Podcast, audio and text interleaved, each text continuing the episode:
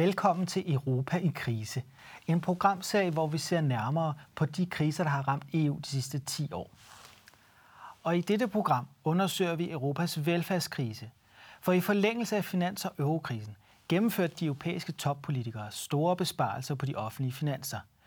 Besparelser, som af mange blev set som et angreb på den europæiske velfærdsmodel.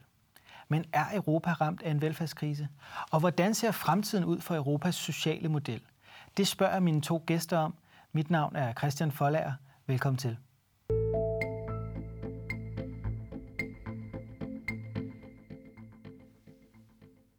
Og også velkommen til mine to gæster.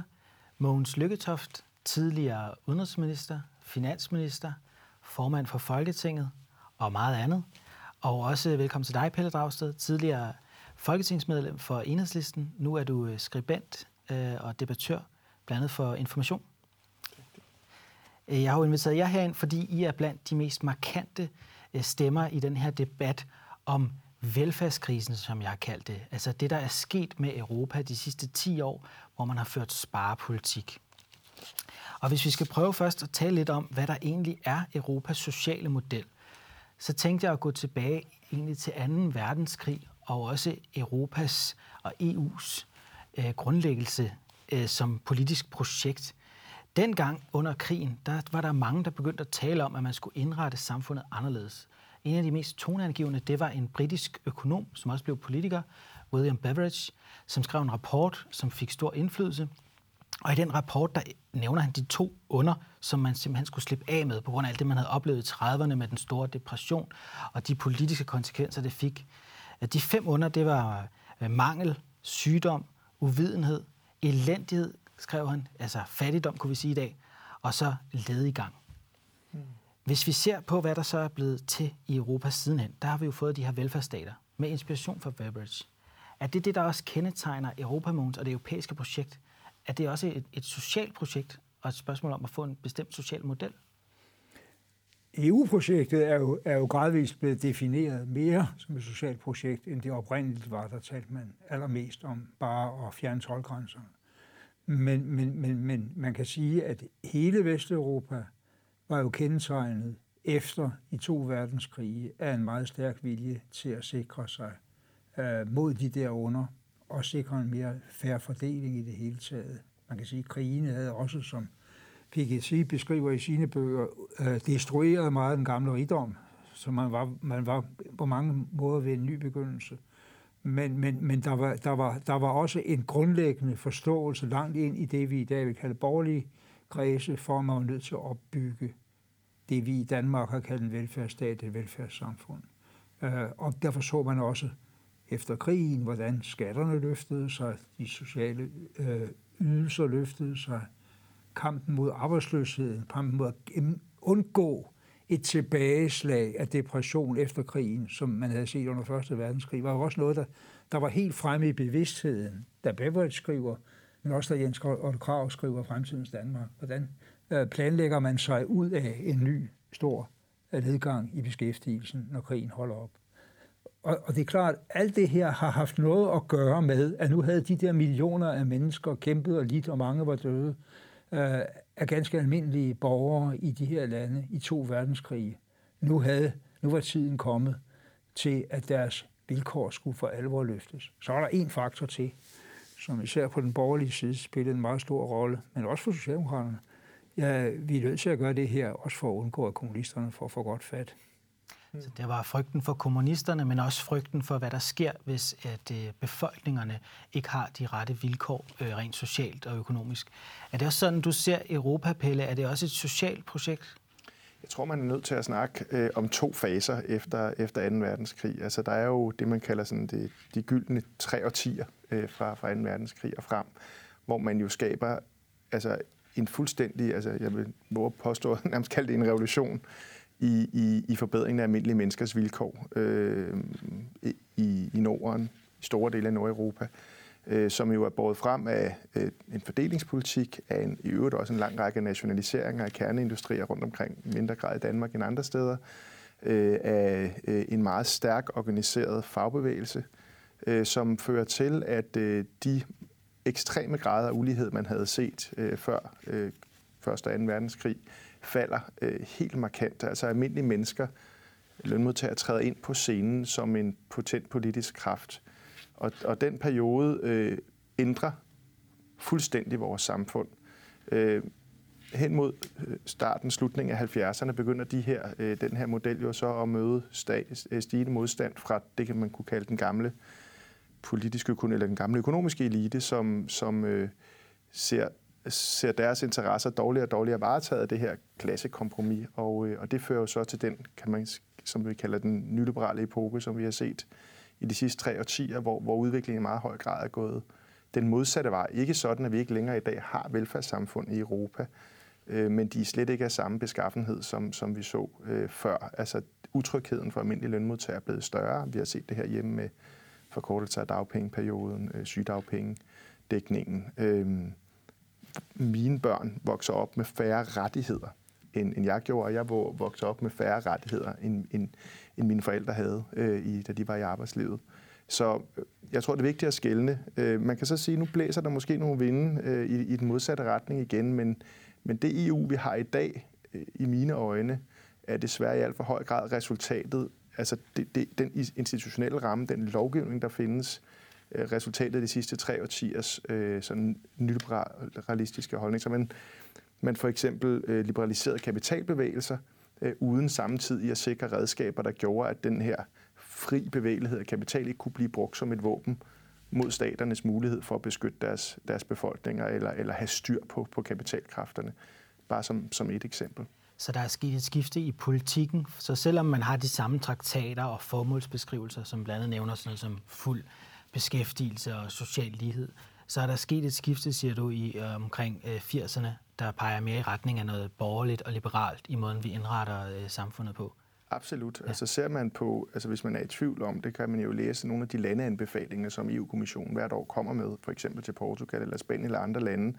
Og der vil man jo se, at det er sådan noget som, at man skal gøre op med kollektive øh, øh, lønforhandlinger, at øh, man skal reducere øh, pensioner og mindsteløn og den slags ting. Det er jo ikke en politik, man vil forbinde med, med, med noget socialt. Og det er simpelthen fordi, at, at, at den lovgivning, EU bygger på, hele princippet omkring budgetdisciplin, såkaldt budgetdisciplin, fordi altså, samtidig pumper man jo de her trilli fantasiliarder ud i, i, i såkaldte kvantitative lempelser, men øh, at, at det er det, der i, desværre i mine øjne i alt for høj grad former det politiske samarbejde i Europa i, i, i dag, og det er ikke til gavn for, for det brede flertal. Synes, hvad vil du sige? Der er, der er to faser i den her forandring til det værre.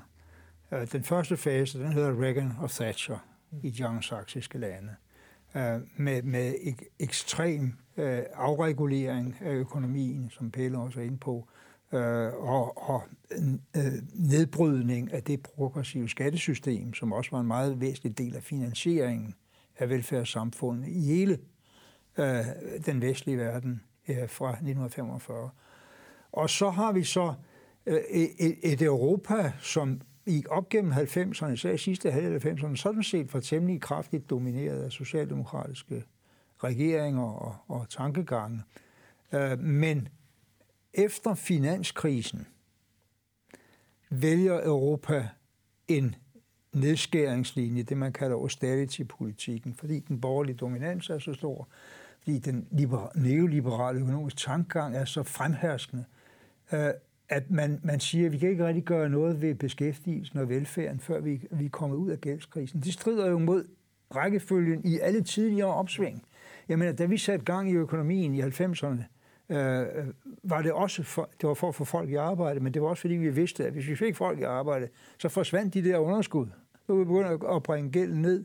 Her har man ligesom sat hesten foran vognen, øh, øh, eller nej, hesten bag ved vognen, ikke? vognen foran hesten, og sagt, ja, øh, ja men øh, vi kan ikke rigtig gøre noget øh, ordentligt socialt, før vi har fået styr på gældstiftelsen. Og det er jo en misforståelse af, både hvordan man kommer af med gæld, og hvorfor man i grunden fik den. Man fik den, fordi der var masser af arbejdsløshed, øh, vanvittig spekulation, der førte til kollaps af finansmarkedet osv., og masser af millioner af mennesker, der blev arbejdsløse, færre til at betale, flere der skulle have penge.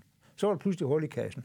Og der, der er man altså virkelig, virkelig, virkelig øh, i høj grad demoraliseret menneskers tro på, at velfærdssamfundene øh, kunne opretholdes. Man har også undergravet især de socialdemokratiske partiers vælgergrundlag, fordi folk synes med et vis ret ikke, at Socialdemokraterne var med til at levere, hvad man plejede at forvente af dem. Så den der austerity-politik, som selvfølgelig har ramt alle, men har ramt især i Sydeuropa, Grækenland, mm. Øh, Spanien, Portugal, øh, Italien i, høj grad også, øh, den har været gift. Jeg, jeg har lyst til at citere Joschka Fischer, min gamle kollega som udenrigsminister i Tyskland, som omkring den her tysk anførte austerity sparepolitik sagde fru Merkel. Vi har ikke brug for den politik for at undgå inflation. Vi skal ikke sammenligne os selv med 1920'erne og Tyskland. Den politik, vi fører, har større risiko for at føre til deflation, faldende priser, tilbageholdenhed med investering, endnu større arbejdsløshed.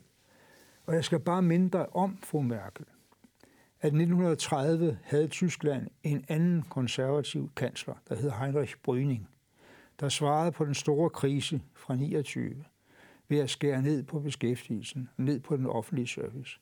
Hvad fik vi ud af det, fru Merkel? Det er en meget, meget, øh, øh, en meget, meget dyster profeti. Jeg tror ikke, han kan det helt bogstaveligt. Men en stor del af forklaringen på den radikalisering på, på fløjene, vi har set, er jo præcis en parallel til 30'erne. Præcis. Vi, vi ser jo det, du kalder austerity, en nedskæringspolitik, en sparepolitik i hele Europa, som svaret på finanskrisen og eurokrisen jo også, altså det, du kalder gældskrisen, Mogens. Hvad har det haft af konsekvenser for almindelige mennesker, Pelle? Er det, det er nedskæringer på arbejdsmarkedet, på deres rettigheder, det er nedskæringer på dagpenge, det er nedskæringer i velfærd. Er det det, vi ser i Europa, og hvor meget ser vi det? Det har det jo været, og det har specielt ramt den, øh, den unge generation, øh, som typisk ikke har været omfattet af nogle af de tilkæmpede rettigheder, som har været i nogle bestemte sektorer på arbejdsmarkedet, specielt i Sydeuropa. Og det har jo betydet, at vi har set en meget høj arbejdsløshed blandt unge, øh, også generelt en høj arbejdsløshed i Sydeuropa. Øh, men, men, men selv her i Danmark, så har den her politik jo også medført sådan en, en, en, en, en faldende tro på fremtiden. Der var en meningsmåling for et par år siden, hvor man netop spurgte medlemmerne af 3F, altså af vores øh, fagforening for, for, for, for nogle af de man kan sige, indkomstgrupper, som ikke øh, er øverst, højst på strå, øh, hvor man spurgte, tror du, at dine børn vil få bedre vilkår end, end dig selv? Øh, og, og der sagde man nej. Det tror jeg virkelig, altså i forhold til det med, med det, som det socialdemokratiske projekt, eller bredere socialistiske projekt, har stået for, var jo netop det at kunne kunne levere på, at, at, at tingene bevægede sig, bevægede sig fremad. Så det har haft nogle meget store konsekvenser for menneskers tryghed. Øh, og som der var en, en, en anden tysker, der sagde for ikke så lang tid siden, så øh, spiller det altså også over i øh, hvad hedder det, det her med øh, fremmedfrygt og, øh, og, og, og politisk opbrud. Altså jeg tror, var det Wolfgang Strik eller en anden, der sagde, at øh, trygge mennesker er mere øh, tolerante og mere mm. generøse. Og det tror jeg er fuldstændig rigtigt, at når du, når du skal pengene slipper op før måneden, måneden er overstået, eller du ikke ved, hvad der sker, hvis du bliver ramt af en sygdom eller får en fyreseddel, at du så tænker, så er det en, øh, en social derot, jamen så fører det til, til, øh, til, til et samfund, som, som er præget af andre politiske værdier. Og, og det er det, som vi ser. Jeg synes, det er øh, meget bekymrende. En ting er ligesom, at det her har ramt folks øh, levevilkår. Men det mest øh, bekymrende er jo, at det har ramt tiltroen til, at demokratiet overhovedet gør en forskel. Og det er jo derfor, man ser nogle steder i hvert fald autoritære øh, kræfter vokse frem. Jeg har egentlig ikke så meget mod, at, øh, at nye politiske Øh, partier kommer på banen. Det tror jeg er sundt for, for et demokrati. Men det er selvfølgelig farligt der, hvor det er partier, som, som ikke respekterer almindelige øh, regler i retssamfundet og demokratiet. Når vi ser på øh, det, der sker i Europa, så er det jo ikke kun, at øh, vi har skåret ned på velfærden og at man har ført en sparepolitik. Vi ser også, at uligheden er steget meget igennem flere årtier. Øh, når vi kigger på øh, nogle figurer her, der har vi øh, fra den kendte franske økonom Thomas Piketty, der kan vi for eksempel se en kurve, der viser udviklingen i indkomst. Og der kan man se, at den er begyndt at stige igen tilbage mod niveauet fra før 2. verdenskrig. Det samme ser vi i forhold til fordelingen af formuer, er det også en del af velfærdskrisen, at vi er ramt af en ulighedskrise i Europa? Øh, Absolut, for de ja. ting hænger jo sammen. Altså pengene kan jo ikke bruges to gange, og når pengene lom, havner i lommen på en lille elite i top 1 eller top 0,01, øh, Øh, procent, jamen så kan de jo ikke bruges til at investere i almindelige lønmodtagers børns uddannelse eller sundhed. Altså det er jo, det er jo sådan, det er. Øh, og, øh, og heldigvis kan man sige, at, og det synes jeg egentlig, at hvis man nu skal se noget positivt om den tid, vi lever i, øh, så viser det her måske også, at fuldstændig ligesom at der var en reaktion, som vi var inde på allerførst efter 2. verdenskrig, mod den her helt ekstreme ulighed og den øh, tåbelige måde at håndtere økonomiske kriser på, som man havde set i mellemkrigstiden, øh, Øh, så oplever vi måske lidt den samme reaktion nu. Jeg kan jo ikke lade være at være øh, meget øh, optaget af, hvad der foregår i USA, for eksempel, hvor en erklæret demokratisk socialist på en politik, som meget hen ad vejen ligner den, Socialdemokraterne stod for Europa for 20 eller 30 år eller 40 år siden, øh, ligesom øh, øjensynligt nu har, har, har vind i sejlene. Altså at du kan ikke både have et politisk demokrati, øh, hvor almindelige mennesker øh, sådan set udgør flertal af befolkningen, og så have et, en samfundsudvikling, hvor øh, som kun til gode ser en lille procent. Det der flertal vil på et eller andet tidspunkt, på trods af medier, som ejer de samme milliardærer, som, mm. som, øh, og, på, og på trods af en masse øh, demagoger, som prøver at, at, at splitte folk op, så vil der komme øh, en, en reaktion. Så på, på den vis er jeg egentlig lidt positiv. Og vi ser jo også i Europa, selvom det også går skidt nogle steder, øh, set fra en venstreorienteret perspektiv, så har vi også en, en regering i Portugal, hvor Socialdemokraterne samarbejder med, med venstrefløjen. I Spanien er der netop for første gang dannet en, en regering mellem Socialdemokratiet og, og venstrefløjen. Øh, så jeg kunne godt se øh, en udvikling, hvor at, at, at man igen, om man så må sige, fik, fik mægtiggjort øh, det der flertal af almindelige arbejdende mennesker, som, som ikke har været til gode set gennem den øh, politik, som har været ført de, det de seneste år. De glemte masser, dem som mange politikere taler til i den her tid, jo også øh, eksempelvis Donald Trump i USA. Noget af det, der også er sket, øh, Mogens, i Europa, det er jo på arbejdsmarkedet, hvor vi har set, at øh, nogle af de her velfærdsnedskæringer og reformer også har ført til, at der er kommet flere såkaldt prekære jobs, altså jobs, der er meget usikre, hvor man er midlertidigt ansat og ikke har nogen sikkerhed eller tryghed i sin ansættelse. Øh, I Tyskland kaldes det minijobs, 450 euro jobs. I Storbritannien kaldes det for uh, zero-hour contracts, altså man er på kontrakt, man ved ikke, hvor mange arbejdstimer man får. Uh, I flere lande, f.eks. Holland, så er det steget med over 30 procent på få år. I Tyskland er det steget med næsten 40 procent. I Storbritannien har de fået over 1 million af de her zero-hour jobs på de sidste 10 år. Voldsomme stigningstakster. Er det også et problem i forhold til velfærdskrisen, at man også på arbejdsmarkedet ser en øh, større usikkerhed og utryghed? Ja, i høj grad. Og jeg har en meget personlig oplevelse af det, der skete øh, i Tyskland, som måske det er der mest afgørende brud. Mm. Fordi da Schröder blev kansler, og vi sad i regeringen i Danmark i nyårstid, kom den daværende tyske finansminister op til mig. Vi havde en lang diskussion om, hvad var det for nogle arbejdsmarkedsreformer, vi havde lavet i 90'erne, som jo ikke som grundlagde øh, en hel masse af de her prekariatjob, du nævner. Og, og han, han fik de der anbefalinger med hjem, og de gik rundt om sig selv meget længe ned i Tyskland, hvad de skulle lave. Og så, så lavede de jo øh, det, der man kalder Hartz-reformerne, til allersidst i, i Skrøders regeringstid, som var i virkeligheden en meget øh, ikke socialdemokratisk undergravning af mindste løn og mindste sociale sikring på, ved arbejdsløshed. Og, og en meget, meget stor del af det tyske socialdemokratis enorme derot handler om, at de desværre med rette er blevet set som arkitekterne for den her politik, som så selvfølgelig er blevet videreført under Merkels koalitionsregeringer lige siden.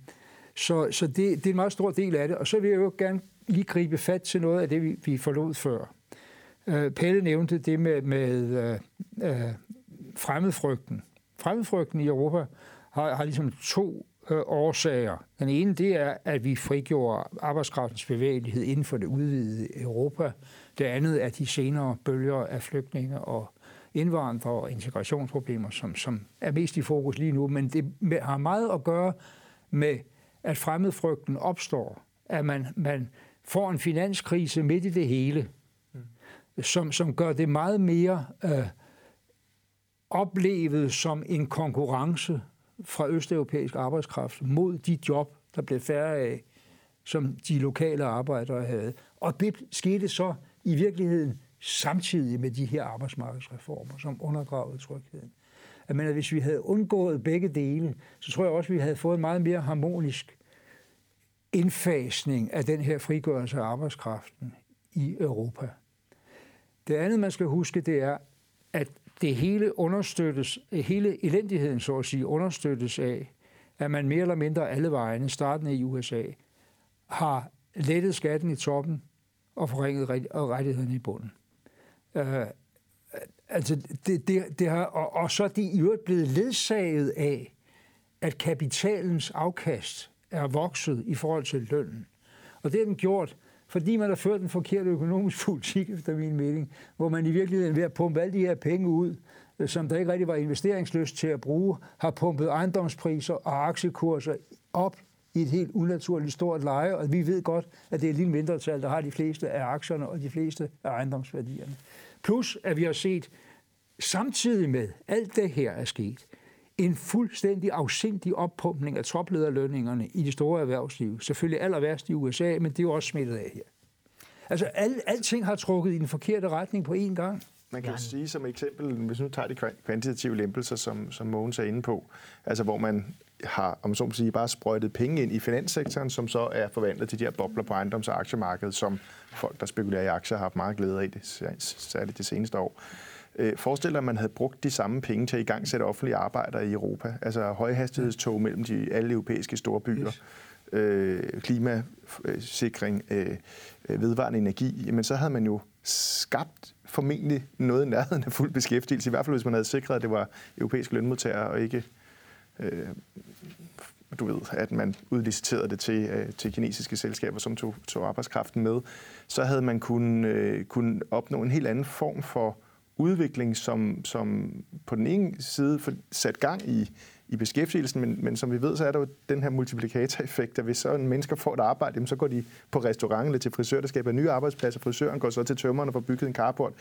Det er jo hele det grundlag, som, som, som hvad kan man sige, keynesianske økonomiske politik var baseret på i efterkrigstiden, som ligesom røg fløjten øh, over for den her fuldstændig tåbelige opfattelse af en, af en, af en øh, national økonomi som, som, en, øh, som en familieøkonomi. Det her med, øh, hvad var det, øh, Lykke sagde, vi kan, vi kan ikke bare lade rodekuverterne ligge. Altså sådan en, en fordummende måde at tale om et mm. lands økonomiske politik på, som desværre øh, fik overbevist mange mennesker, også godt hjulpet af en gruppe af, af mainstream-økonomer, som efter min overbevisning har gjort en del skade i forhold til den måde, vi har håndteret kriser på i Danmark og Europa over de sidste 10 år. Så velfærdskrisen er egentlig integreret i mange andre kriser og har også noget at gøre med den økonomiske politik, man fører i EU, en sparepolitik, hvor der skal balance på de offentlige øh, finanser.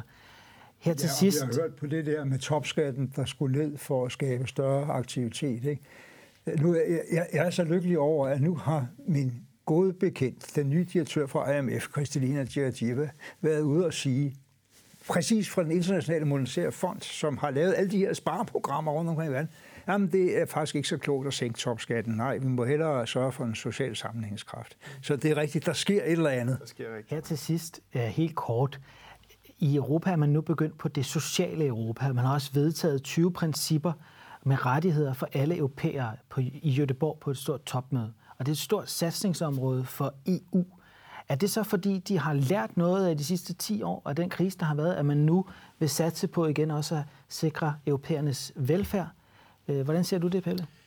Jamen, der er ingen tvivl om, at det, at man går ud og snakker om de her ting, at det er på baggrund af det, og det, som Mogens siger, det er også i IMF, det er i Verdensbanken, alle de gamle skurke, om man så må mhm. sige, fortælling, som nu øh, er ude, og, altså ja, World Economic Forum, som jo er ude at sige, at uligheden er det største, den største trussel øh, mod, øh, mod den globale økonomi. Så der er jo et kæmpe skift. Det er en stor udfordring. Øh, det store spørgsmål bliver, bliver det omsat i policy, eller bliver det ved snakken? Fordi så længe du, om man så må sige, har europæiske traktater, som sætter kapitalen, varerne og, og, og arbejdskraftens fri bevægelighed over hensyn til miljø, arbejdstagerrettighed og andre ting, som jo desværre meget ofte er tilfældet nu, jamen, så kan du godt lave alle mulige hensigtserklæringer, men, men, men vand løber nedad. Altså hvis man, det man har gjort med den øh, grundlæggende ved, ved, de, ved, ved de ting, det er jo, at man, man har ændret magtforholdet mellem øh, arbejdsgiverne, erhvervslivet på den ene side, og den brede klasse af lønmodtagere øh, på den anden. Øh, og så længe at policy setupet bliver ved med at tilgodese dem, den ene gruppe på, på bekostning af den anden, så vil vi ikke se forandringer. Men mit håb er da, at at det her kan føre til en traktatændring i Europa, men det, så vidt jeg forstår, har man indtil videre afvist, at det er det, man skal bruge sin tid på. Derfor kan jeg godt være lidt bekymret for, om det er mere lip service, end, end det er reelle øh, forandringer, vi kommer til at se. Et sidste spørgsmål øh, til dig, Mogens. Det sociale Europa, er det et forvarsel om, at vi får en europæisk velfærdsstat, hvor at øh, nogle af de initiativer, der er kommet, det er jo en europæisk mindsteløn, det er barselsrettigheder sikret fra EU. Er det den vej, det kommer til at gå? Ikke flere nationale velfærdsstater, men europæisk, en samlet europæisk velfærdsstat? Jeg tror, der øh, forhåbentlig i virkeligheden vil være en bevægelse, man kan altid diskutere virkemidlerne, men en bevægelse for at sikre nogen øh, samme sociale tryghed i hele Europa. Men det afgørende er også den nødvendige ændring i finans- og pengepolitikken, som ligger foran os. Ikke bare for at genetablere en mere stabil velfærdsudvikling, men også for at finansiere de enorme nye strukturer øh, i trafik og energiforsyning og byplanlægning, som skal til, hvis vi skal realisere det, vi siger er det vigtigste af alt det, vi skal gøre nu, klimaindsatsen. Altså, den, den viser sig selv fremtvinge, efter min mening, bør fremtvinge en ændring af den her økonomiske politik. Vi må i hvert fald se, om de her fem under kan blive bekæmpet, enten af de nationale regeringer, eller måske af EU i et nyt øh, uh, socialt Europa. Det vil tiden vise. Jeg vil i hvert fald sige tak, øh, uh, Måns Lykketoft, og tak til øh, dig også, Pelle Dragsted, for at komme her i dag og berige os med jeres indsigt. Og tak til alle jer derude, der fulgte med. Husk, at vi snart er tilbage med en ny europæisk krise.